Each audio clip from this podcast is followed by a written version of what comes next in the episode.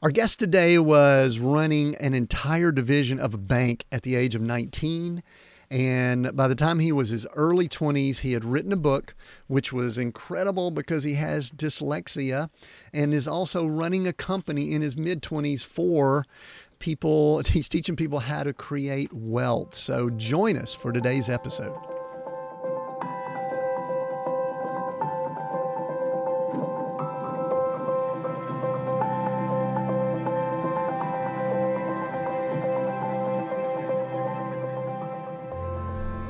Welcome to the Seek Go Create podcast. This is Tim Winders, your host.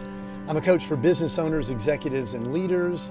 My wife and I consider ourselves nomads. We currently live, travel, and work in our 39 foot RV. For those of you that might be catching this on video, you can see an image of that behind me. That is an image, it's not real, but it is really what's behind me. So, anyway, I am recording right now from the passenger seat of our mobile office, our 39 foot RV that we have nicknamed Theo. I want to encourage all of you to listen to the end of the podcast. We'll include ways that you can continue the conversation we start today by connecting with us directly. Today we have Caleb Guilliams as our guest. Caleb is the founder and CEO of Better Wealth, a company committed to showing people how to have efficiency and control over their money today while maximizing their future wealth potential. Man, that is a mouthful. I almost messed up the word wealth because it was just right on my tongue there. But uh, Caleb, welcome to Seek Go Create. Hey, Tim, it is a pleasure being here, man. And I am such a huge fan of how you humbly just articulate and bring people on and share your heart. And so it's an honor to be on here.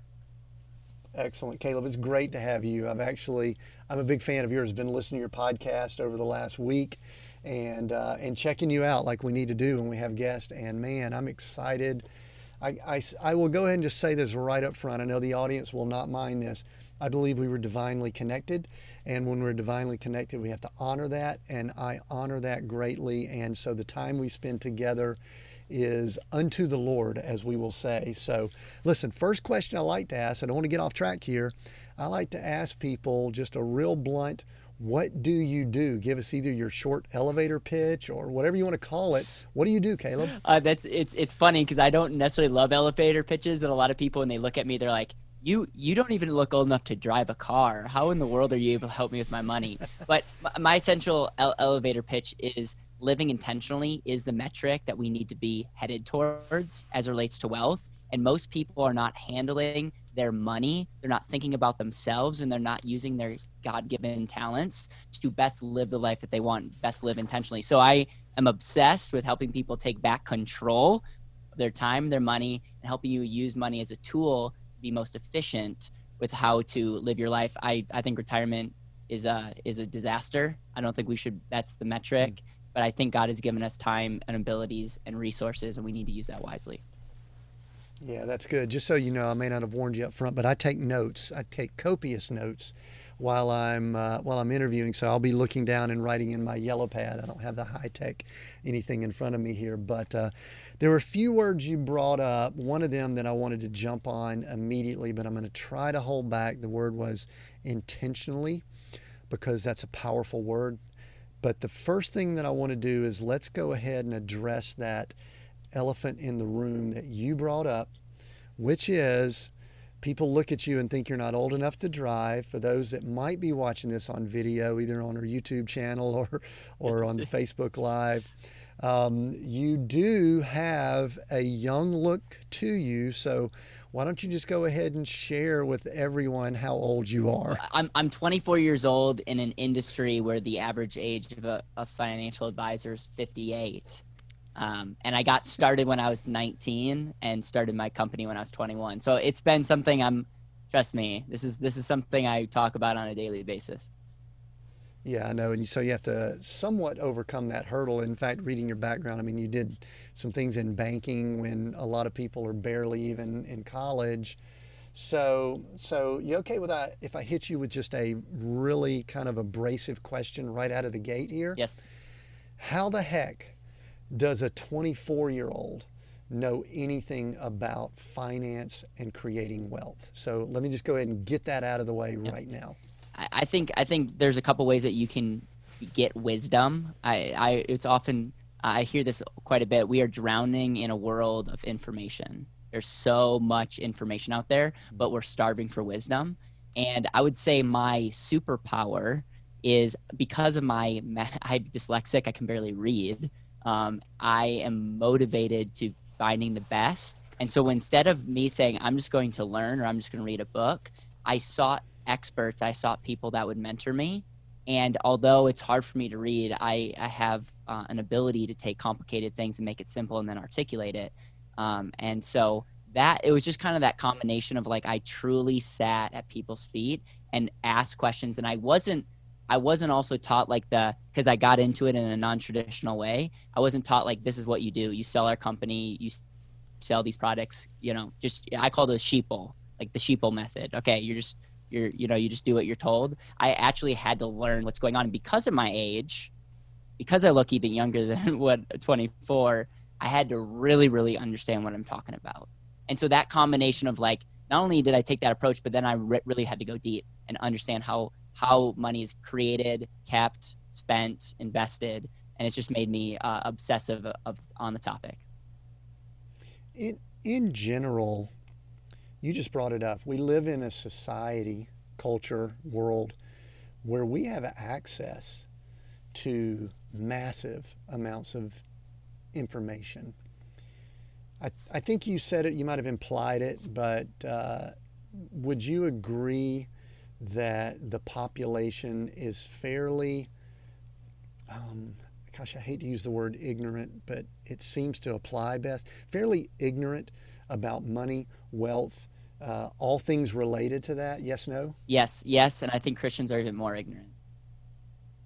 Yeah, and I, I actually appreciate you saying that. It's almost as if we um, we check our brains at the pew and make it even worse. So uh, and and we've got a lot of followers of Christ on that, that are our listeners, and so I hope that we got their attention with that uh, back and forth right there. Is there? Have you been able to identify some of the reasons why? Yeah. Yes. And so go ahead and fire away. I mean, I could guess some, but I'd love to hear your take, your wisdom on why is it? Why are we? I mean, I'm 56. Right and I feel like I'm still learning in this area. In fact, I, I will. I will at your feet get some wisdom today. Yep. I've got some questions for you later about that. So, why is it? So, I think giving you a little context on how I I would learn this gives you context of my, the way I'm going to answer. So, one of my first jobs was actually working at a chicken farm. Okay, without getting too graphic, let's just say I have an appreciation for a chicken sandwich, um, and so I started making money, and that's when I first got introduced to like people just take eat, spending as much money as they're making and I'm like, what, what, how is this working? And then that's when I got into all kinds of investment strategies. And that got me into a bank. And then at the age of 19, I became one of the youngest people to actually run a bank's investment department. And, and Tim, what I could not understand was there were a lot of smart people that worked so hard in, in life. They worked so hard to even make more money. They had businesses. And yet they were, they were devaluing their number one asset. I believe, and this is very biblical, but this I, I speak my business is not just a Christian based business, but it's like I believe that we are our greatest asset. Like we are created and we're we're a function of a couple things of of our time, of our ability to think and communicate. We, we God has given us other resources. And I've saw person after person after person after person not look with within but totally just go to where other people are telling them to put their money. And so what they're doing with their time, what they're doing with their expertise, what they're doing with their money is not serving anything. And and and I think a, a metric that gets us really off track is this idea of rate of return. Nothing wrong with rate of return. Rate of return is one of the functions that go into money. It's actually a form of of uh, determining what you should do long term. You can actually through time value of money see like okay, rate of return over time will give my money to be more valuable. The problem is people just look at that and turn off their brain and say like that's that's it. And what I want people to just do is you think of money as a tool and think about money as a tool to help you live the life that God created you to live. And so that just gives you a little bit of context. Like it's funny on a balance sheet, on a net worth statement, you're not going to find your name on that statement at all. And yet I would argue that you are this a lot of times the sole income earner you're creating the most cash flow and you have the most you have the greatest ability to create wealth and yet that same analogy, it's like people are, are devaluing the number one person in their life. Yeah, that's that's very good. All right, there were about four or five things you mentioned when you were just talking, but there was one that I, I think I want to address first. So, after working in the chicken industry, do you actually still eat a lot of chicken? Chicken's my favorite uh, meat. Really? yes, I love chicken. Okay, so it didn't mess you up or No. anything like that. Because some people say that once you see how the sausage is made, you don't want any more sausage. So you still love chicken. I still love chicken. I'm really grateful for uh, heat to cook chicken in, to kill all the all the bacteria. all that stuff.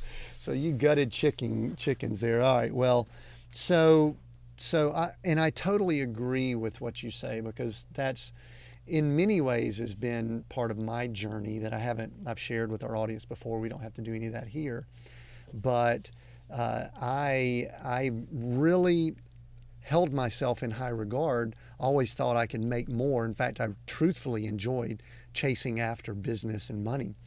Now the challenge is I didn't I didn't respect that money as a tool like I should have. But the thing that I want to go back to before we get too far away from it is you mentioned it, and I don't think you did it flippantly. You mentioned that many times Christians, followers of Christ, have even more ignorance about money than the general population.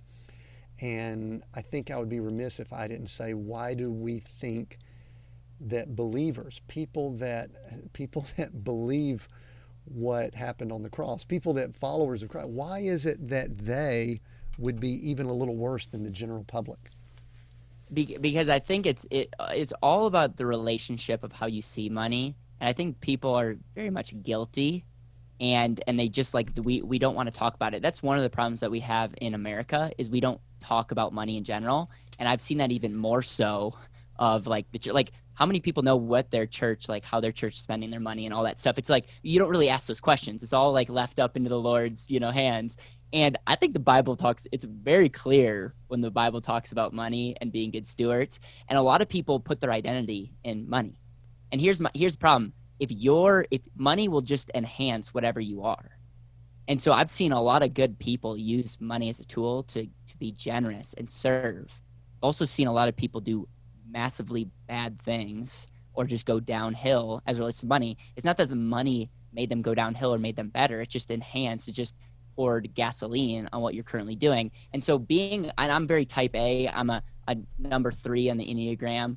I've just never wanted to just be like, whatever God has put on my heart, I want to go all in. And so if business is the key, then I have a moral obligation to be a successful business person because why else am I here? Like I, I want to be intentional. It goes back to our mission, be intentional in everything I do. So if I'm going to be a business, I don't want to be mediocre. I don't I don't necessarily think that we got to be careful as believers, and I don't think God is wanting to just like make us be prosperous. I'm not saying that at all. I'm just saying I think God wants us to use our abilities and talents for the the best that we can. Yeah, to advance the kingdom is a term that I use quite a bit. It's like we need to be using it to to do what we're assigned to do within His kingdom. Yep. And I think we all have our assignments. And I think I've talked about this often, Caleb. I, I think my role and your role and everyone listening, if they consider themselves a follower, is to daily, weekly, monthly find out what our assignment is. That's what we're supposed to do. So, so in light of that, I want to back up a little bit now because you're only 24. We don't have to go back too far, but I want to talk a little bit about growing up because I think some of those entrenched beliefs about money start at a young age. And and and again, a lot of it's societal, and you know we have a very uh, you know puritanical culture in America that you know you don't ask certain questions and all that. I like to. I like to say, hey, how much do you make? What do you make? I, you know that kind of thing. Sometimes people don't like that, but tell me, tell us a little bit. I want to tell the audience because if I'm a listener, there's a, a number of things going through my mind right now. We're going to want to get to some specific uh, strategies and techniques and tips that you have. But I really, as a listener and the host, because I get to ask the questions, I want to know how you developed this mindset around money. So Uh, you know, tell us about growing up, a little about your parents, you know, what they did, maybe anything that contributed or was a deterrent to your mindset about money growing up. Yeah, love that question. Thank you for asking. Um, I was the oldest of six kids, was homeschooled. Um, my dad was a PhD molecular biologist, wrote many books, very well known in the in the you know natural medicine world and and healthy lifestyle. And I wanted to uh, be a doctor for about a week, and then I took biology one and realized that for some reason I don't know how genes work or DNA, but I didn't get a lot of my dad's DNA apparently because uh, I did not do well in science uh, 101. So I like I grew up in a home where my parents like you know were faith based. I, I was baptized in the Sea of Galilee. I've been to Israel twice before 18. So I I had an amazing upbringing. But my and my parents were not entrepreneurs, but they taught me a couple things. Number one, they taught me to be proactive.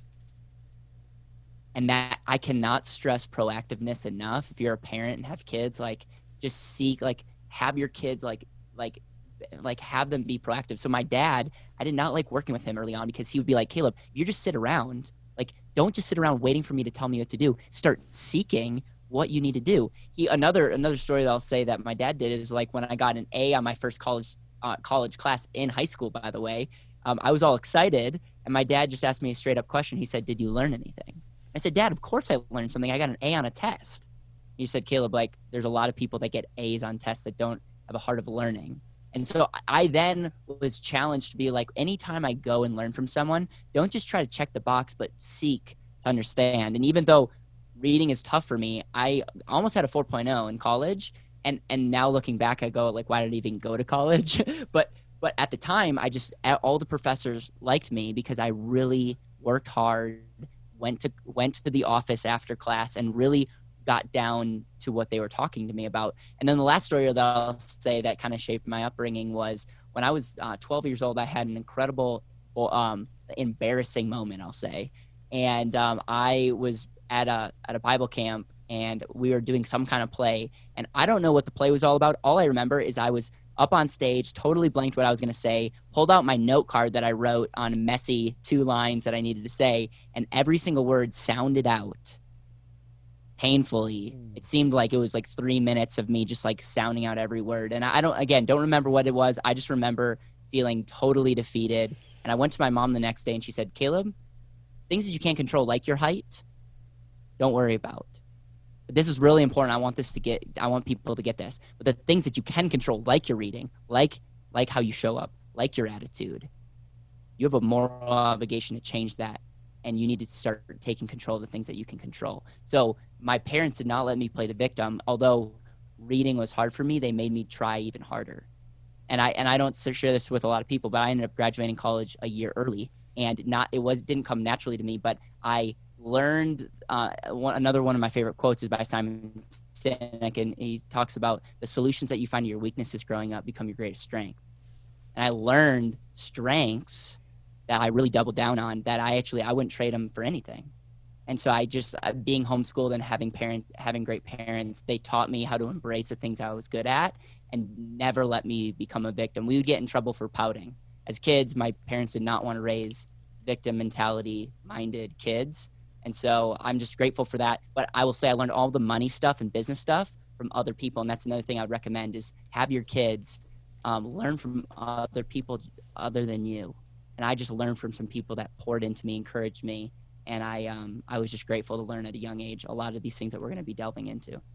Sure. At what age did you realize you had um, interest or intrigue, curiosity, whatever words you want to use, about finance, wealth, money? because listen there's a lot of people that are you know that cut grass or go work somewhere and they start making money so that they can either get a car or do something like that on whatever that might be. But it appears as if there was a there was an age that you started studying some of the they shouldn't be the deeper things but they're the deeper things of finance and wealth. When was that that it was at, the age of 15 when I started making money working at the chicken farm, and I read a book by um, Richest Man in Babylon, um, and that's what got me got me going. Before that, I've always been frugal. I, I always hated to spend my own money, so that that was something that was more ingrained in me. But I I didn't have the investor maximizer mentality. Right. So you're frugal. So did that frugality come? I'm going to ask you because uh, I really think this is important. Yep. I'm going to ask you a few more questions about your home. Yep.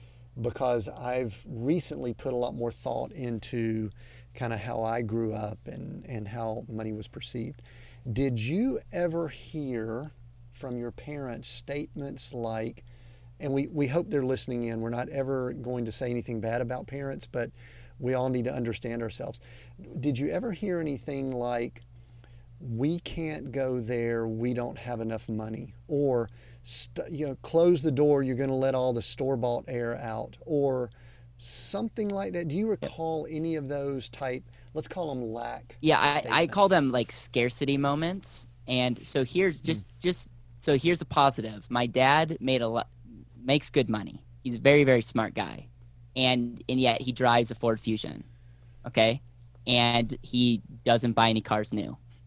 And my while I grew up in a nice house, we never like when we would go to um, go to eat, we would never get a drink, mainly or fries for health reasons, but also money reasons. My mom would always coupon, and so like even though my parents didn't necessarily need to do that, that's they they they inhibit. They're very frugal, and so yes, I did get some of that, but I don't think I got the negative side. I do. My default is scarcity, by the way. My default is like, okay. I, I don't want to spend that. Like I'm, I'm, I need to be more generous. I, I hate spending money. Period. I'm, I'm, I'm very obsessive with that. So I definitely, I that's definitely from my upbringing. And there's some positives and negatives. I will say most business owners go out of business because they're not. They need to be a little bit more frugal and a little bit more tight with their money. Uh, Uh, and people just I run out of money in general. Yeah. To kind of give a contrast on that, Caleb, that would have been my mindset. I had this optimistic, overly optimistic mindset that there was always more out there that I was going to invest, put money, invest, put money, and spend, spend, spend, and and I had to be purged of that through a business situation that we went through in 2008. But um, so it's real interesting. There, you guys, you said your father's a molecular biologist you didn't eat french fries because probably he knew what they actually were correct? Yeah I, I would say so. I i grew up taking vitamins eating very healthy and I, that's another thing i'm really grateful for and i i'm i could have we could talk a hour about health by the way. I love love that and i'm grateful i'm grateful for that upbringing. Yeah.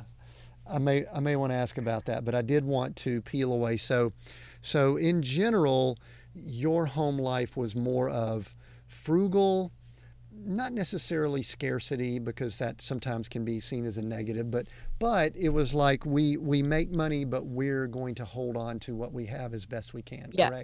so I graduated college in three years, stayed home, and paid a total of twenty one thousand dollars for tuition for a bachelor's degree at a UW mm-hmm. system, and uh, had more money after graduating college. So I don't. I see it as a good thing, though. Here's here's the difference I grew up on a on a on a frugal platform, and then I met people that talked to me about entrepreneurship, talked to me about investing, talked to me about all this stuff. My and and by the way, I would have never been drawn to that because it would have been too risky.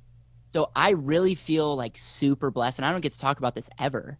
But I feel really blessed that I got raised, and I'm an optimistic person, but I, I'm very skeptical when it comes to money because I've seen multiple people get burned and go back down to zero.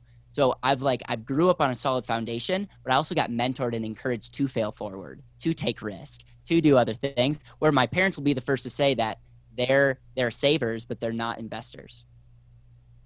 Right. So so was it? Again, this is kind of I, I really want I, I like, like to get into the mindset yeah. of this.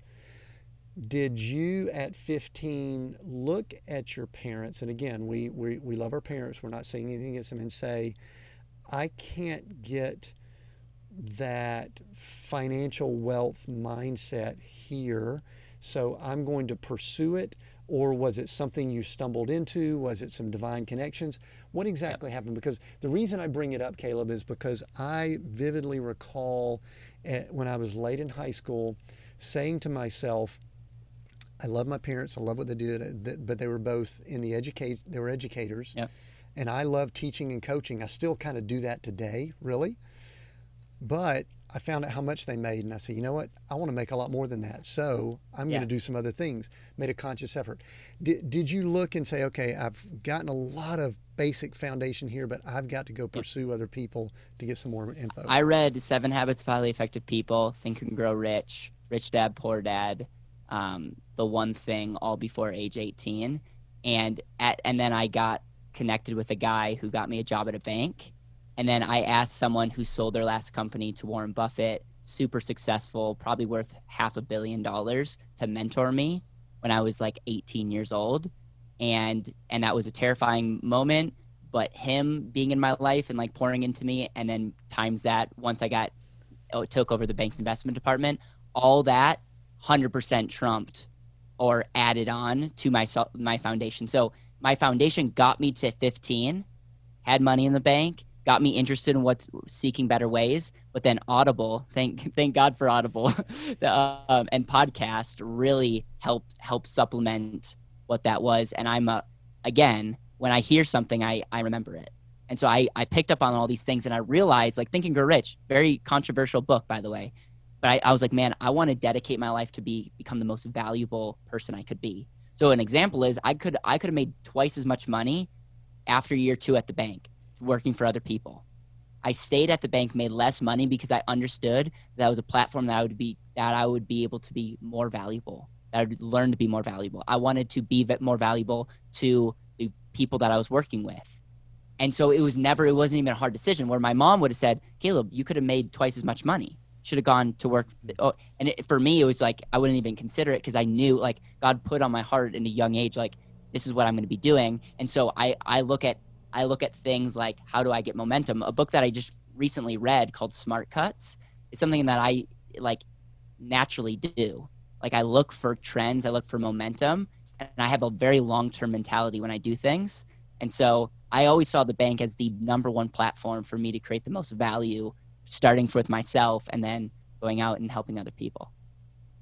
Sure, and it and it may not have been that you were I'll use this word intentional, about being in the banking industry, but especially at a young age, that gives credibility that one can't just get anywhere. Yep. You know, whether it's truly should be the credible thing that it is. I mean, because banks really are, in many ways, just a management organization. A lot of people are intimidated because there's money that's there. But uh, you brought up something, Think and Grow Rich, controversial book. I'd like to hear you say why you think it's controversial. I, I think a, a, lot of so it's funny that I'm on this podcast because I, I if I ever do recommend it to someone who's a Christian, I always say take this with a grain of salt, um, because there's some things that, that are said in that that are almost like as a believer, they're like, oh, this is like it's rich, like throw it out. But like I ask almost all everyone I talk to that I admire, like, what books do you recommend? And I'm telling you, there's a theme. And Think and Grow Rich, Think and Grow Rich has been up there and has influenced a lot of the people that I admire. So, and also, I've read that book six times and I take it with a grain of salt, but I think there's a lot there. And it comes down to this idea of how we think. And again, wealth is starts in how we think. A lot of people read my book or listen to my show or hear me speak and they're like they want a tactic. There's nothing wrong with tactics. I love efficiency hacks. But i'm telling you you are missing the point if you don't understand that wealth begins with how you think and it really doesn't determine how much money is in your bank account. Like hearing your origin story you are living a wealthy life. I don't know what you have uh, as far as money but i know that you're asking the right questions. You get it and so that's why and that's why i just want that to be more the met- metric than money in a bank account. Yeah it's really interesting. That's it's great that you bring that up because i've had to reflect on this is that we lived what many people I, I think defining success is what's critical for many people. And and there was a time that the way i was defining success was having a, a challenge and so anyway, but uh, there was there's still there's one more kind of I guess who Caleb is that I want to find out about before we start getting into some specific strategies. You've brought up the dyslexic situation a few times. And and you also brought up that you know we could you know use our strengths to our fullest and many people would consider that a challenge or a hurdle to overcome. But it's almost as if the tone and the way you bring it up doesn't seem that way. Can you talk more about that? And I guess give some practical, if someone's listening and they have some similar things or they have a child or someone, what can they do to help that person through that, if you could? Yeah. Uh, so the solutions that we find to our weaknesses become our greatest strengths. And so I use, I bring this up quite a bit because there are insecurities that we all have. And for me, my big two insecurities growing up was that I, I looked super young. My little sister, younger sister, I should say, looked older than me for a good chunk of my life. Um, and then number two, um, I hated the game apples to apples. Like that gives you an example of like, I didn't never want to be put in a situation where I had to read aloud. And it, I had more stress and anxiety when I had to read aloud because my identity was in how people viewed me. I want that to I want that to land. So even when I was 17, 18, my identity was how people viewed me. The reason I love Think and Grow Rich so much is there's a part in the book that take you have to get down deeper to your deeper root fear. My deepest root fear was the fear of poverty. Why? I'd have no clue because my parents would never let me go on the street, and I have countless friends and family that would never let me just starve on the street. So, why do I fear poverty? I actually feared t- being the ultimate failure by writing a book talking about money and then failing financially myself. And so, when I saw that, I said, This is going to be the number one thing since I'm on this show. This is the number one thing that Satan's going to use. This is the number one hurdle that will be put in my head or in my way. And I would say majority of people are not living the life to their fullest because they're afraid of criticism. They're afraid of what other people are going to say. They're afraid. And and then when I when I realized like I have one life. I know I'm young, but I've already lived one fourth of my life. Dude, you've lived half of your life and you're probably probably more. So the point that I'm making is like I realize I'm going to die someday and I don't I don't want to live life with any regret. I don't want to live life and be like, man, I played it safe here. I played because because like the, there's a common theme of all the people that I've admired that they talk. They would give a lot to go back. They would go a lot to go back, and and so I just like I realized like, man, I don't want to live in anxiety and fear. In college, I I I got anxious over tests. I don't know why. I don't know why, but it was that moment when I was like, I'm not going to worry about this, and I'm actually going to embrace this. And now I'm very open with my weaknesses because I want people to know that I'm human and I know that whether it's you're you have troubles, like you have to design you have to like look within because it's hard to move ahead if you have anxieties because then you're al- always vulnerable. Then I would be nervous if you asked me a question on this podcast or I'd be nervous to speak because someone would have the trump card. And at the end of the day, like I've already been publicly criticized on podcast. Like that's tough.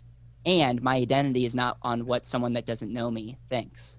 And so I, am sorry for that little rant, but like I get really fired up about no. this because people are being held back, and I just like you're all gonna die, and we have I have a reminder. It's kind of it might be morbid, but I have a reminder of how many boxes I check off of years I've lived, and even though I'm young, everyone tells me you're young, you're young, you're young. If I live to hundred, I've already lived one fourth of it, and it went really quick. It went really quick. And so I just want to be a steward of the, the gifts and time that God's given me. And so those are that's kind of what's gone into why I share that. But my hope is if you're watching this or you're listening to this that you can do some self reflection because I'm because man, I'll just stop there. well, no, that's that's excellent because what what I heard was that we have to not allow others or the thought of others or others' thoughts about us. Because really, I actually interacted with someone. I was almost a business partner with someone who had what I would call a high level of fear of poverty. He, they grew up in poverty. We did a lot of work together. And it was a, a bit of that root, Caleb, of being fearful of going back. You said you never knew it, but but there's also this other piece to it, this layer in our world today, and that is that it's very difficult to fail privately. It's very difficult to fail and no one know about it. If, and we're not because it's an awesome podcast already, if this were the worst podcast episode ever, then we would almost be guaranteed for it to go viral because it's so true, man. And I'm not, I'm, I'm not putting it out there for anybody to do that. I mean, you could share it all you want. In fact, I ask people to share it, but not for that reason. But, but literal epic fails is something that goes viral, and in many ways that impacts our money also, because we're not just living in a fear of what other people are thinking. We're attempting to live to impress those people. Can you talk about that? Because I realized that was a little bit of the issues that I've had, and I noticed that with some people around me that they are trying to do things to impress people that really don't give a rip what they think one way or the other. Talk about that and the impact on finances and wealth. Entrepreneurs are are worse, by the way. Like on this because we have we hold ourselves to a standard, but like I realize in my upbringing, this is one positive thing my, with my upbringing is my identity is not in what's on the outside. And and though and then when I got into this space and start working with entrepreneurs, I mean we we have a company that we're working with entrepreneurs in almost all 50 states. And I'm realizing hmm. that people are very outward focused, and I'm realizing that that's what sells. Um, and it's really sad to me. And I just, and again, it just goes back to if you know that you're going to die someday, and if you realize that people those people really don't care about you like the amount of time that i'm going to think about your money is like zero. And so it's like when you understand that people really don't care i, I do think like there's some peace in that because it just goes like listen i'm not accountable for your decisions i'm accountable for mine. And and so that was that's kind of like the process that i have but like the reason i think a lot of people is their identity. Again we have an identity crisis in in america and in this world. And so everything can be chalked up to their identities in the wrong thing because if your identity's in the right thing why would you do those certain decisions? Um and right. so that's that's that's what i would say. So so i'm going to pile on to that because to me i think this is critical for people and I brought it up briefly earlier, but let's talk a little bit about success yep. and how we define success. What I want to ask you first is how do you define success? And then I'm going to go ahead and follow it up so you can just kind of keep going. Is what do you observe good and bad in the way others define success? I think all this is sort of related, so take that and run with it. It's interesting that you asked that question because this is the fir- one of the first questions that we ask people we really want to get down to the, your deeper root. And one of the questions that we ask is, how do you define financial success? So it's it. Thank you for asking. Um, I made a mission statement for myself after doing the funeral test of like what what like I'm gonna die someday, and people really don't care about my successes. So what do I what do I want people to like that are gonna be at my funeral to just think and and so I want I I view success as an ability to help people see and reach their highest potential. And that, and that word's really key because helping people see, I believe most people don't even see their God given potential that they have. Like I'm, I'm getting emotional when I think about this because so many people are created for, for a greater purpose and that could go for it and they're not reaching it because they don't see it in themselves.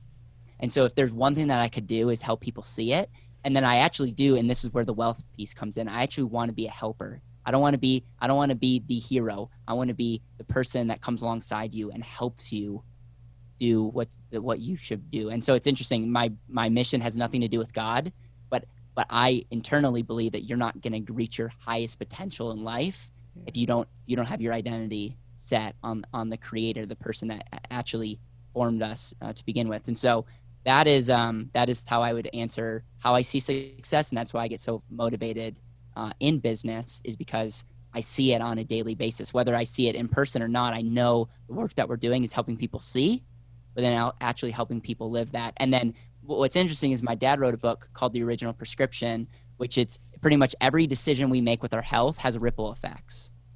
Same thing goes with our time, our money, and our abilities. If I help you show up more powerfully as it relates to business because I help you get money, think about the impact that you can have by all the people that you're impacting. So, incredibly selfish. I understand the importance of leverage. Leverage is like the secret to wealth. And and my mission is really how to help people create leverage in life, not just through money, but through impact. And so that that's just how I think about success. Yeah, that's good. it's real interesting how close that is to a saying that I have because as a as a business coach, as a as a you know executive coach, I actually say that part of what I do is reach down inside people and pull out what God placed there at the beginning and help bring it to manifestation or bring it to light. So, you know, we're, we are, we are both, this is the reason that we connected so well because we're both aligned with that. And does that have a very strong spiritual component? Absolutely. Is it all spiritual stuff? No. you know, listen, like you brought up, let's talk about something that's even in another area health. What, what does it do for our lives if we have X amount in the bank, but yet our health, we, we've lost that? And I really am, it's been real challenging. We've recently gone through a situation where my father is going through some cognitive issues, and I'm being reminded of some of those things. And so, so one of the things I'm reminded of is really that success is really encompassing a lot of things. But I, I heard you say something, I think this may be a good merge into you I think it was that you brought up on a podcast or something I was reading about you. You really you really spoke about that the need for that financial foundation or something to that effect. I mean, we're in a world today. Listen, we know that money doesn't define us, but poverty doesn't either. Yeah, thank you. so, yeah. so, so, so talk about that foundation, and maybe we're starting to get into some of the tips and some of the teaching and training and strategies, but talk about that and let's start moving into some of the things you do with Better Wealth podcast and you know the financial coaching and then we're going to talk about your book in a little while also. Cool. I, I would one of the reasons I'm passionate about health and just to just to go off of that is a guy that helped co-found Better Wealth, who's like a second father to me, died two years ago with cancer. Like hmm. left three kids under the age of 18, by the way, and I walked through that with him, and people say like Caleb, you're an old soul. Well, part of the reason I'm an old soul is like I've witnessed that, like a second father to me who's like believed so much in me, who came became one of my first clients when he had no like he should not have been, and then in, in fact was on the in the way of leaving what he was currently doing to come help me build this full time. And I just saw that happen, and I realized like we're not guaranteed anything. Um, and so just to go off of that, um, so money needs to be at the foundation and I've found that most people don't even have a framework or a, a, way of thinking about how to use money, how to think about money. And so if, if you would like, I would like to share with you like the four principles that we preach day in and day out here because I because I've I I find that like this uh, you people can come on talk about tactics and all this stuff, but if you don't have an understanding, it does not matter. So can I go? Yeah, let's do it. Let's go. Yeah, go. Let's. This is a great time to so, do that. So principle number one is all about clarity. One of my favorite word pictures is Alice in Wonderland when she gets to the fork in the road, and the cat says, "Alice, where do you want to go?" And she says, "I don't know." And he says something very, very important. You don't know where you want to go. Any road will get you there. Majority of people don't even know where they want to go. Hence, why we ask so many questions to help people get clear. ROR for us does not have anything to do with rate of return. ROR for us has everything to do with return on results. If you can articulate what you actually want, nothing else that I say matters. And and is it not true that if we don't have a target that we're headed towards, it can be easy to get distracted? Um, I went running the other day, and I knew exactly where the house was, and I would not have made it if I didn't know that like that's where I was headed. It was it, running in Colorado can be rough. Principle number two: efficiency. And when you think about efficiency, think about optimization. This will give you a better understanding of how I think about money. I, I, by the way, big fan of using money as a tool. And I don't like, I really like poverty literally holds you back. Like it literally, there's reasons why, if you, if there's reasons why you can't show up powerfully in the world and it's money, like we need to fix that in ASAP. And so there's three things as relates to efficiency. Think about efficiency turning the mirror back on you. Everyone wants to hear about strategies in my book and all that let's look back at you and like let's self-analyze what you're doing in fact we believe so much in this we have a financial x-ray financial assessment that we can walk people through this but there's three things that we're analyzing number one is cash flow we're asking the question how do we optimize cash flow? Our lives are based on cash flow. And so, number one, how can we increase it? Number two, how can we optimize it? And number three, how do we track it and all these things? And so we're, we're like, we ask the question, is my cash flow best serving me for the, and we go back to principle number one in the results that I want. Number two, we look at assets under efficiency and ask the question, is this home? Are these retirement accounts? Are these investments? Are these, is this car? Whatever you identify as an asset, is this thing that I own best serving me to help me live the life that I want to live? And a lot of people are doing what they've been told, but they're realizing you're a business owner and you're maxing out your 401k and then you're complaining that you don't have any money.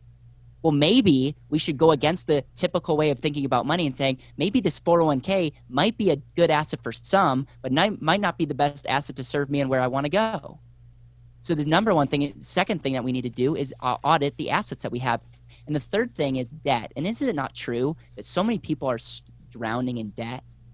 And I'm really fired. I get fired up about good debt and bad debt because I think there's some people out there that say debt all debt is bad. And just like I don't think any one thing or statement as relates to money is bad, I think debt can be used as an mm-hmm. instrument to be amazing.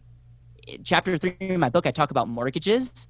And in most cases, I think mortgages are an amazing instrument to help you create more control and more wealth. That's not typical, like that's going against the grain.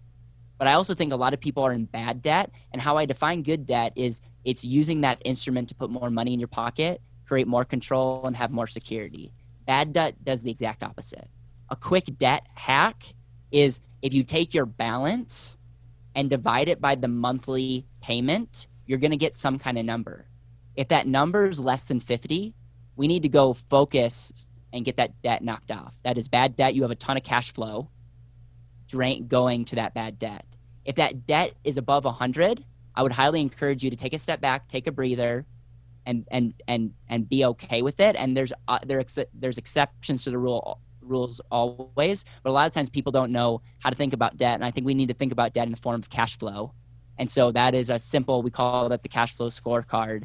And if it's under 50, if it's within 50 to 100, you, you might want there's some options. But if it's over 100, that may be a debt instrument that's good. So that's something that you can do at home.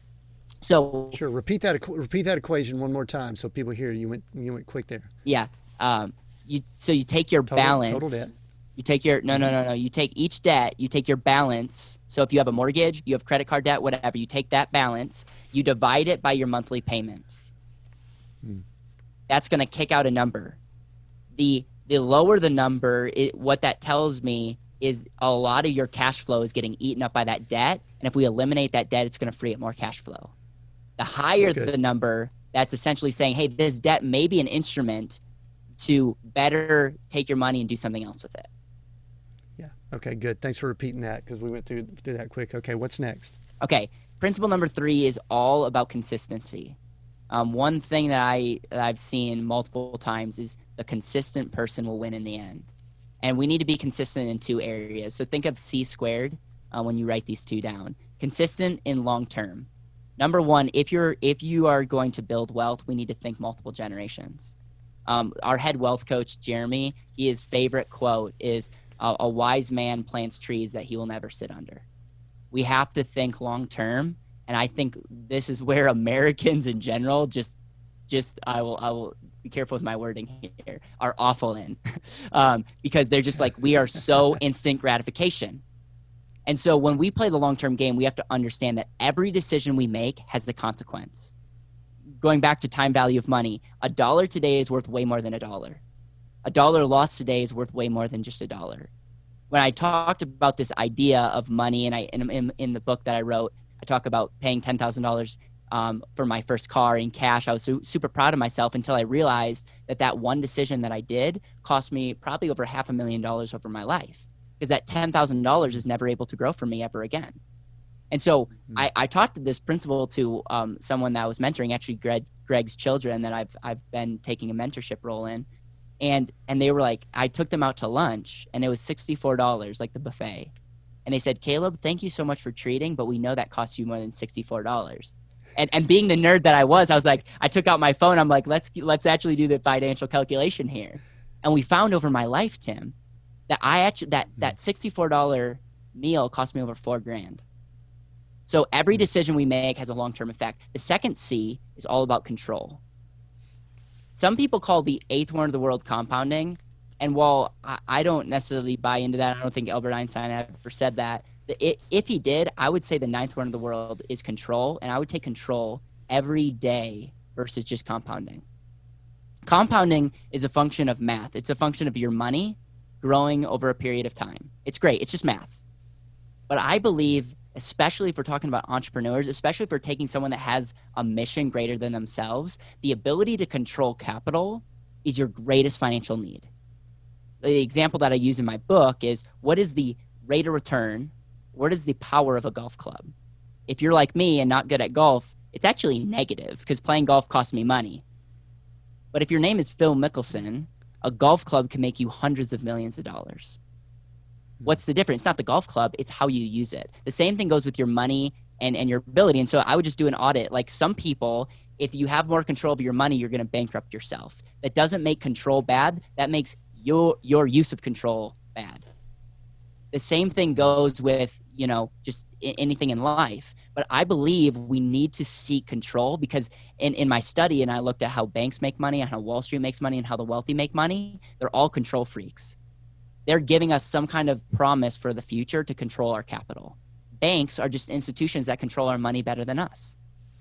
And so when I realized that, I'm like, okay, I had this dilemma in life where I wanted to have control over money to start my own business, but I also knew this thing called compound interest is an amazing thing. And so that my book is just a that addresses that simple dilemma. And I just I teach people how they can grow their money efficiently for the long term but still maintain control of their capital to invest in their business, to, you know, you know, invest in real estate, invest in whatever God's put on your heart, but to be more efficient in how you save and use your money. And so that's that my book talks a lot about money principles, but it focuses on the third principle, which is consistency. And then Okay. Consistent. Yeah, number four. Do you say there are four, yes, right? Number four is okay. all about use. Your greatest financial need is using money. And I would say you should use your money in a way that you want to live your life and that is and I, I love people ask me caleb where should i invest my money i go back to principle number one and say what did you tell me you really wanted what's your definition of success what results do you want you should use your money in a way to get that and so um, should you pay off your debt or invest that all depends draw a t chart what investment activities can you do whether it's your business your podcast you know the the stock market what kind of debts do you have put a metric on that and that's where you should spend your money where should I spend my time? Depends. Let's look at what you want. It, it blows my it blows me away how many people say one thing and do the exact opposite with their time and money. I just think if you if you know if you have the the freedom of being clear of what you want, it's super easy. Like we will be able to help every single person that has clarity in what they want. You might not like the answers, but it's not complicated. And so use your money in, in a way that will best help you live the life that you want. So, principle number one, clarity. Principle number two is efficiency. Principle number three is once you have money, be consistent long term and short term. Don't choose between one or the other. Number four is use your money in a way that best aligns with the life that you want. Yeah, very good. Now, is this covered in your book? Yep. Do you go through these principles there? Tell us a little bit about the book now, and then there are a few other questions as we begin wrapping up yeah. and kind of do a Yes. Uh, I, I rap for a while. Yeah. Tell us and I, I have time. I really appreciate being on here. My book is called The And Asset. And it's essentially, it says the secret way to save and use your money at the same time. I wrote this over two years ago. I wouldn't have used the word secret because I think that's kind of a scammy word. and and you ask, are the four principles in there? They are, but they're not spelled out because I really came up with the four principles after this book was written.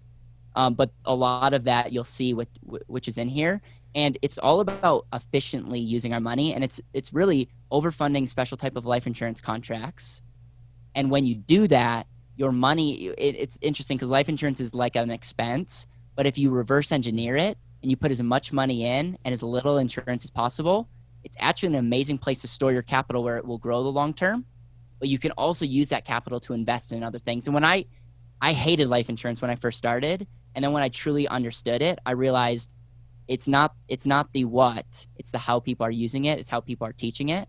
And it can be an amazing foundational asset to store your capital and use it throughout your life. And i see money through the lens of efficiency rather than through the lens of rate of return. And then when you but when you understand that this is an and versus an or, that's when the aha moment came out for me and that's when I ultimately knew that although this is far from perfect, I needed to get my thoughts on paper. Ironically, the kid that can that hates to read writes a book. I just found it was at the time the best leverage point that I could do to getting this information out in the world.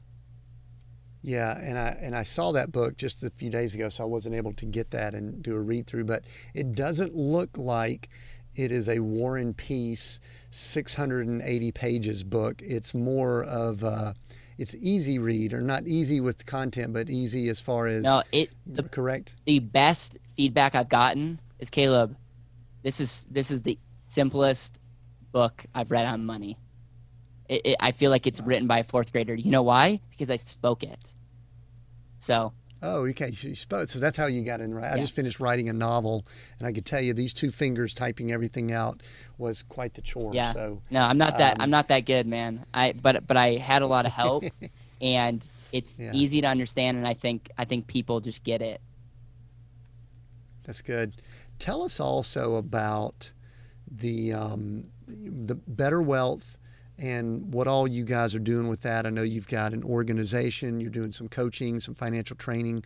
I think you also have a podcast there. I listened to an episode or two there. So tell us about the the scope of the companies and, and the projects that you're working with so people know this is probably going to be leading into how they can connect with you in a little while but give us a little bit of a background there first yeah so when i left the bank at 21 years old i knew that i needed to get this information out to the world and I couldn't just be held back to the corner office. So leaving, I you know we started Better Wealth. It actually was Better Wealth Solutions at the time because I was too cheap to buy the domain BetterWealth.com. And so we we just started from the basement of a you know Papa John's building, and then and then I just had this belief that if people understood what I was teaching, there would be a line outside the door. And so with that, some people came on board, and everyone has taken a step backwards before you know we could pay them fully. We got the book out. I started the Better Wealth podcast.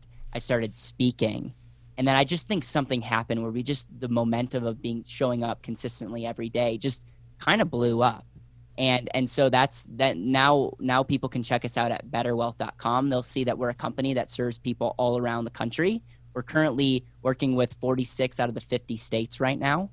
And we believe in education, number one. We believe in financial coaching, number two. And we believe in implementation, number three. And we can help people with all three. And we just walk people through the four steps. We also have an independent financial model. I'm a nerd. I believe every financial decision decision can be modeled independently using a cash flow ratio model. And so we do that for our clients and then we help people set up strategies whether it's what I write in my book or different retirement strategies and and it goes back to intentional living. And so it went from me to now we have over 15 people on our team, and I don't even meet one on one with people anymore. Again, because we have this audacious mission of wanting to impact a million people in the next five years, and I can't do that one on one. So we have built a team, and I'm just so what I'm most proud of is the people that I, I get to surround myself with that wake up every day with this mission to inspire more people and I'm just grateful to just be a part of such an amazing team and um, see the growth. And and with that comes challenges. Don't get me wrong, but the internet's a beautiful thing. And when when I first started, people thought I was crazy. People thought it was really actually disrespectful for me to start at such a young age. And now it's funny because everyone's calling me because they're like, "Man, we do everything virtually." And now, now even the financial advisors that never knew how to turn on a computer are finding out what Zoom is, and they're like, "Hey, how do you do this thing again?" And I'm like, "Don't even try." Like, I'm like I could try to tell you what we do, but it's just gonna it's it's gonna put you in your grave two years. Well, I was gonna ask you. You know, we're uh, we're recording this in late summer 2020 when you know the world has somewhat changed, and obviously you're growing a business in the midst of this. Have you seen? Um, anything that has slowed you down, anything that sped you up? Are you well positioned? It seems as if that you may have been well positioned for the transitions that have occurred. You know, the new normal, the reset, whatever words you want to use. Uh, how are you guys doing through all this? I'm we we hired three people and your clients. Yeah, we hired three people since this whole pandemic thing happened. Here's why. Number one, we've been telling people that this was going to happen. Number two, none of our clients lost money. Number three, we had systems that totally allowed us to scale. And and so we just I think all those things have have resonated. The number one thing that will hurt a company like ours is uncertainty. So there was a period of time that people were just uncertain. They didn't even know if they were going to have a job. And so with that, we we intentionally with our clients like we intentionally did not have a profitable month because we did the right thing by our clients. With there, there were some mm-hmm. people that were ready to make a decision. We just waited because that that's the right thing to do. And so, um, yeah, with uncertainty, every business, quite frankly, except maybe like um, guns and gold or whatever, uh, everything else um, gets hurt. And and now I think people are realizing, hey, this is this is somewhat of the new normal, which I not I don't really love that term, but like this is yeah, this is either. what we're needing to expect. Let's embrace a financial strategy that will show, like help us show up powerfully next time, uh, because our clients are better off for having working with, working with us because of this. Right. Art. You said something very quickly that I'm not going to let it just kind of float away, and that is you said we knew this was going to happen. yeah. So I'm going to ask you to kind of go a little deeper on that. What do you mean by we knew this was going to happen? If, if you look at the amount of debt that we have as a country, if you look at our low, ta- I think taxes are low. Everyone thinks I'm crazy, but there was a world, there was a time that tax, the highest tax rate was 92%. You look at what's going on with student debt. Right now, as we as we record, nine percent of mortgages are in forbearance. There, so you see all this going on, and then you see no one saving money. When I say nobody, that's not like don't take that as like a straight up statement, but majority of people are not saving money. Social Security is going to go broke. We're just we're just headed towards just we're headed towards if something happens, we are screwed as a country. And look at what happens. We people lose their job and have no money and and on and my political views aside like i don't i don't think it's sustainable for a com- country to just print money and send it out but like like bad things will happen the moment that that that gravy train stops because people are not positioned. We're over leveraged across the board. A lot of people take me out of context. They're like caleb you're pro leverage you're pro debt no i'm pro buying things within your means and then using the best instrument instrument to buy that. The problem with debt is it allows you to inflate what you can afford. So I just see people are super over leveraged and we're not seeking value. And then my generation is totally out of their minds as it relates to what they're going to school for and how they see money, how they view politics. And I just think it's it's started. It's a recipe for massive change. It's a recipe for massive taxation. And um, although at the time of this recording, the markets are not, the markets are still up because of the amount of money we're printing and shoving in. It just that's not sustainable either. So all those going all that going in and just using common sense it's like this can't continue to happen and what we're seeing is not true reality yeah it you know you mentioned earlier the short-term nature of our culture and i will uh, most mornings sometime during the morning i'll pop open just the, my financial app with a little bit of financial news and I, I am constantly amazed. You mentioned the market, so we're not going to go deep into it, but I'm constantly amazed as Uh, when the market goes up, and we'll say the market, either the Dow or the S&P, whatever you'd want to, whatever you'd want to say is quote unquote the market, which is not a real good thing to really measure, but the the headlines are something like this is really irritating to me, so I'm going to rant just a minute. The headlines will say something like markets go up on hopes of a vaccine. And I'm going, how did they make that soundbite little? How, that makes no sense whatsoever that Apple would go up, Apple computer stocks would go up, which is carrying the market up a good way. because there's vaccine. That makes no sense whatsoever. So anyway, that little mini rant on my part. I don't know if you agree or disagree. Here, here's my philosophy with the stock market is if you have a purpose in life, if you're especially an entrepreneur listening to this, you have on one hand something that you don't understand. I don't even understand. Okay.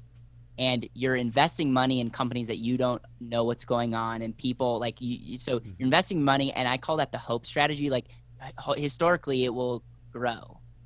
But I would just really ask yourself, what is the opportunity cost of where that money could go? Yeah. And if you're an entrepreneur, you might have a moral obligation to take that money and invest it in yourself in something that you can better control. And, and in fact, there's more to life than just appreciation. There's more to life than just growth. Money should be multidimensional. In my book, I talk about 16 benefits. Unfortunately, Americans just look at one. Yeah, very narrow, very narrow. And I, I think a lot of those headlines are because that's what feeds the, the masses of, of, of the people there. So, yep. who would be someone that would be your ideal client or the client that would be a good fit? And if and if there's not one, but I I would guess you probably have a profile. Yeah.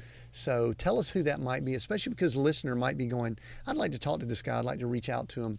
Uh, let, us go ahead and try to match that up if we can. Yeah, our our ideal client is somebody who who already values control and does like if you a lot of people the a common question I will get is Caleb, how can I start the AND Asset? That's what I wrote my book on. And if you don't have ten thousand dollars to start the AND Asset, we as a company pivot or do something different for you. And to get started working with our team, it, it's it's a thousand dollars. So there might be some people here that are not a good fit, and I would highly recommend you listen to the show. You get my book. If you reach out to me, I'll, I'll figure out a way to get you a free copy of the book. Like I, I'm big fan of education, but I would say the person that is ideal to work with us seeks control and can save at least $10,000 a year and sees the value of having an independent coach, not an investment babysitter, but a coach to help them understand those four principles. Yeah, that's good. And you say you guys are currently in 48 states, is that correct? 46 states. We can serve all all 50, but we just we just come as if if someone comes that we're not licensed yet, we just we get the proper licenses to uh, yeah. in the states. Because that you, that is because you have some license. There's some products that you offer that you have licenses for in those areas. So great. Where can people connect with you, Caleb? Yep. How can they get in touch with you? Go ahead. We'll put them in the notes, but let us know how people can get in touch with you. If you go to betterwealth.com, that's betterwealth.com, you can find out all about us as it relates to our podcast, our YouTube channel, the book and then if you're into podcasts, want to learn more, if you go, if you type in Better Wealth into your podcast, um, it will it will come up with my show. Um, but betterwealth.com is the best way to learn more, and and you can take a free financial assessment and see how you how you currently are doing financially. Yeah, that's very good. Thank you for that, and we'll include that down in the notes and recommend that people get the book and other things. I think they could find all that there. What's uh, what's next for you? Or I'm going to ask you no, I'll ask that. What's next for you? So we, it's interesting because I'm a visionary. I'm a dreamer. I, I I'm ultimately trying to build a billion dollar enterprise and platform to help people with this. And so what's next for me is we're building what's called Better Wealth Network. We're in the process of starting two additional podcasts with not me involved. We're in the, the we're starting a vlog.